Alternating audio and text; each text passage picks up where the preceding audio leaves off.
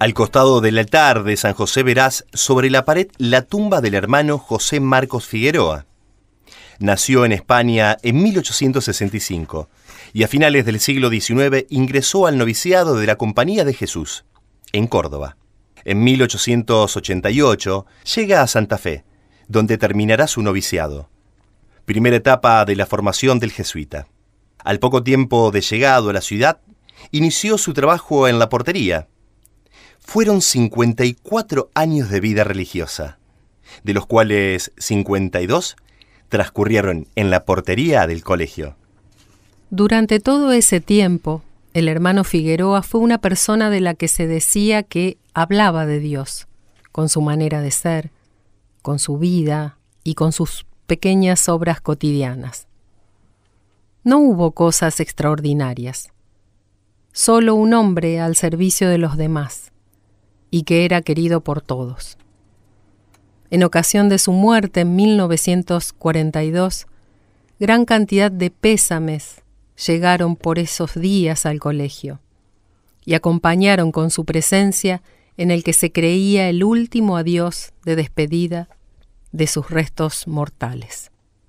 Diez años después, en 1952, mientras se trasladaban los restos de los jesuitas enterrados en el cementerio de Piquete, encontraron el cuerpo incorrupto del hermano. De acuerdo con el testimonio de los presentes, el cuerpo del hermano no había sufrido ninguna corrupción. Inmediatamente se comenzaron los trabajos para introducir la causa de canonización.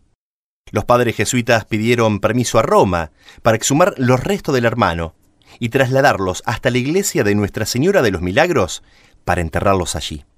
La calidez humana que fue un distintivo de su vida sigue siendo ahora el distintivo en el tiempo de la espera.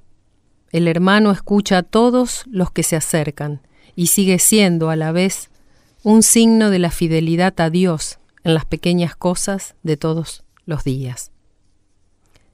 Te invitamos a que escuches a Carlos Pauli, historiador y docente del colegio, que nos cuenta su historia. La figura del hermano Figueroa es sin duda de gran trascendencia en la vida del colegio. Cuando él llega a Santa Fe y se hace cargo de la portería, la portería en ese momento desempeñaba un rol esencial, porque no nos olvidemos que el colegio tenía internado, un internado de aproximadamente 200 alumnos que este, a su vez requerían una permanente atención al recibir correspondencia, todas las, características propias de, alguien que está internado en el colegio, ¿no es cierto? Eh, siempre se distinguió esencialmente por su humildad, por su vida de oración, pero una oración eh, silenciosa, una oración que no buscaba eh, la ostentación, que no buscaba que lo vean, sino eh, un permanente, yo diría, conversar con Dios. Hay en cantidad enorme de testimonios de gente que eh, le pidió ayuda y que eh, recibió milagros que, no, no, esperaba, digamos.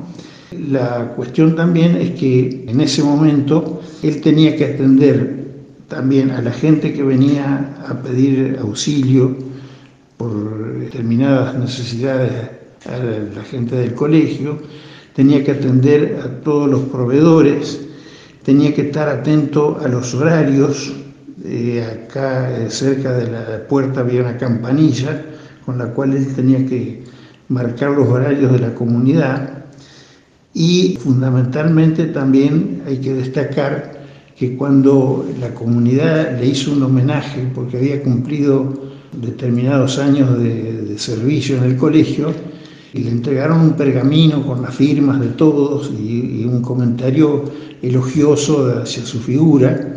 Y lo característico que está incluso ahí en una de, de las vitrinas es que él intentó borronear, borrar con sus manos todo el escrito donde se destacaba su figura, una cosa que como que eso hería a su humildad eh, cristiana, digamos. ¿no?